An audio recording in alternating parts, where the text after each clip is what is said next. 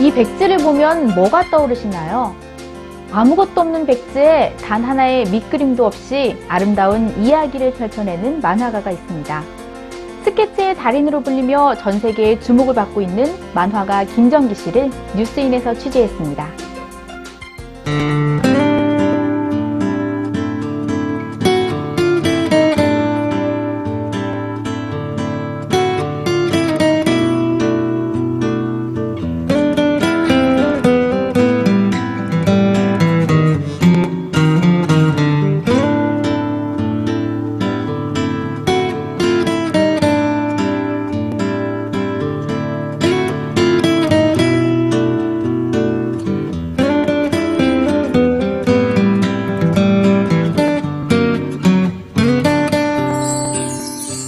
유치원에서 스케치북 표지를 봤는데 지금 나중에 와서 생각해보니까 그게 일본의 예전에 드래곤볼 작가 토리야마 아키라 작가의 닥터 슬럼프라는 작, 그림이었어요. 아 저런 그림을 그리고 싶다. 그러면 만화가를 해야 되겠구나라는 생각이 들었어요 그때.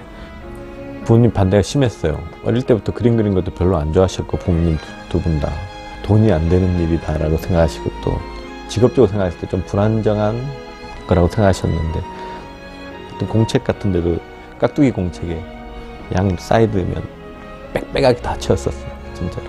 그때 어머니한테 야단도 많이 맞고 그랬죠.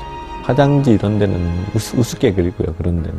광고 전단지라든지 아니면은 핸드폰 요금 영수증 넣으려고 거기에다 그리고 하여튼 종이만 괜찮으면 다 그려요.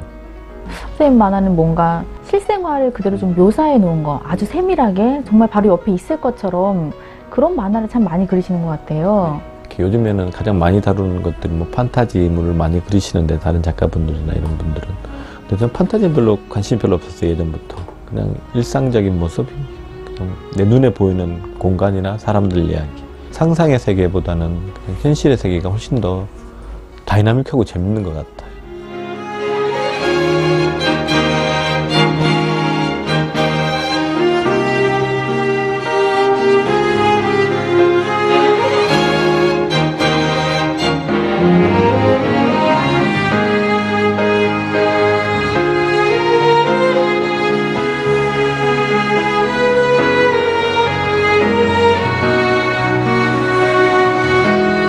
여러 작업하신 영상들을 보니까 정말 밑그림을 단 하나도 그리지 않고 바로 그 자리에서 백지를 채우시더라고요.